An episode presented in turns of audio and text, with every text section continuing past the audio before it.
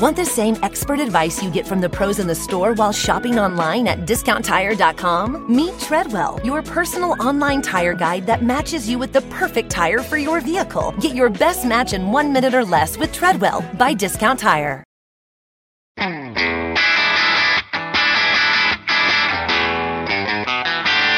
Hey, math fans! Jason Marshall, Math Dude here with your weekly dose of quick and dirty tips to make math easier. As a resident of this magnificent planet, you've no doubt noticed that the number of daylight hours fluctuates throughout the year. And you've no doubt also noticed that this fluctuation doesn't happen haphazardly, but instead follows a regular and periodic pattern.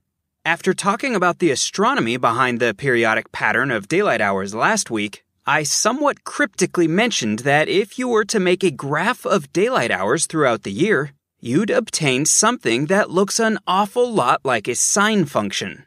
But what exactly does the graph of a sine function look like? And how is it related to the varying number of daylight hours? Stay tuned because those are exactly the questions we'll be answering today.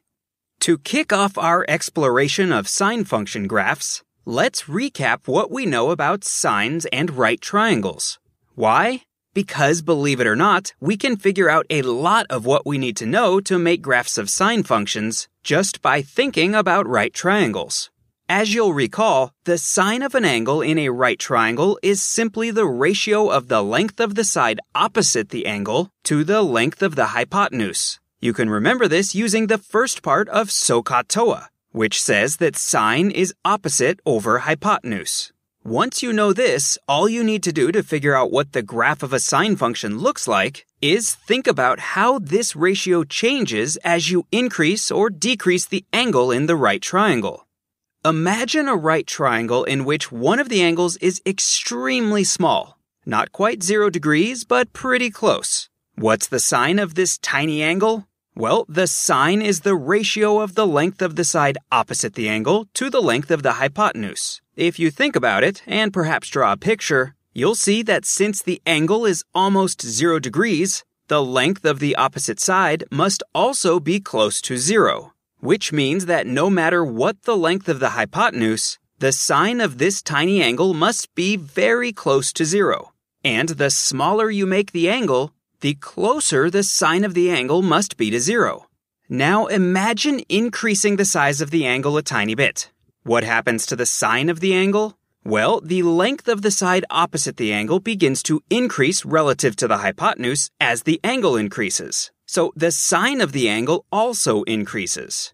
As the angle becomes larger and larger, 15 degrees, 30 degrees, 45 degrees, and so on, the sine of the angle also becomes larger and larger.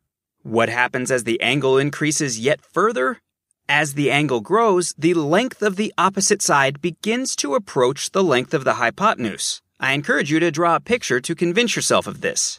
As the angle approaches 90 degrees, also known as pi over 2 radians, the sine of the angle approaches a value of 1. Why? Because the opposite side gets closer and closer until it's eventually sitting on top of the hypotenuse. In other words, as the angle approaches 90 degrees, the lengths of the opposite side and the hypotenuse get closer until their ratio reaches 1 at 90 degrees. Want the same expert advice you get from the pros in the store while shopping online at discounttire.com? Meet Treadwell, your personal online tire guide that matches you with the perfect tire for your vehicle. Get your best match in one minute or less with Treadwell by Discount Tire.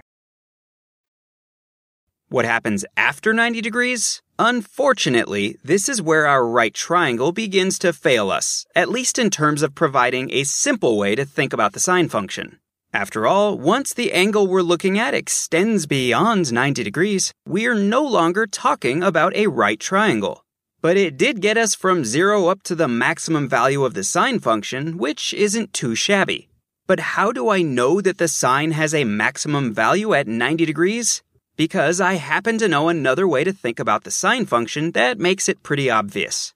Instead of picturing a lonely right triangle, the trick is to think about a right triangle sitting inside a unit circle. That's a circle with a radius equal to 1 that intersects the x and y axes at points 1 and negative 1 in both directions. The beauty of this setup is that the hypotenuse of our embedded triangle is the same as the radius of the unit circle. In other words, it's 1, which means that the sine of the angle in our triangle is simply equal to the triangle's height along the y-axis, since that's the opposite side. With this in mind, starting with an angle of 0, we see that the sine of 0 is equal to 0, since the triangle is squashed on top of itself along the x-axis. As we increase the angle, the sine of the angle grows. And as we saw before, when we reach an angle of 90 degrees, the height along the y-axis, and thus the value of sine, reaches its maximum value. But we can continue traveling around our circle to larger and larger angles, mapping out y values of points on the circle, which are also values of sine, for those angles.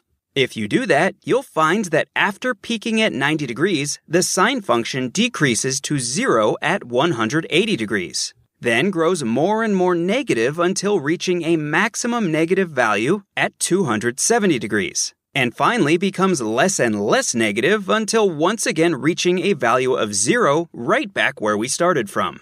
In other words, the sine function oscillates between a maximum and a minimum value over and over again in a predictable and periodic fashion. Sound familiar?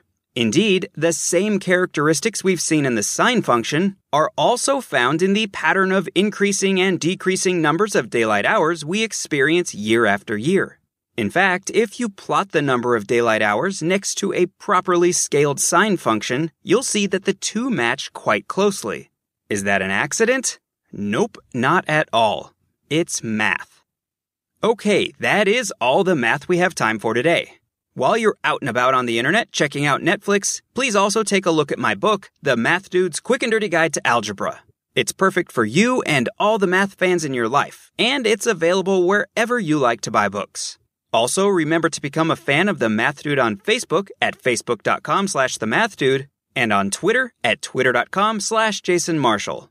Until next time, this is Jason Marshall with the Math Dude's quick and dirty tips to make math easier.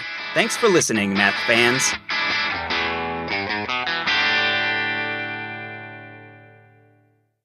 Want the same expert advice you get from the pros in the store while shopping online at discounttire.com? Meet Treadwell, your personal online tire guide that matches you with the perfect tire for your vehicle. Get your best match in one minute or less with Treadwell by Discount Tire.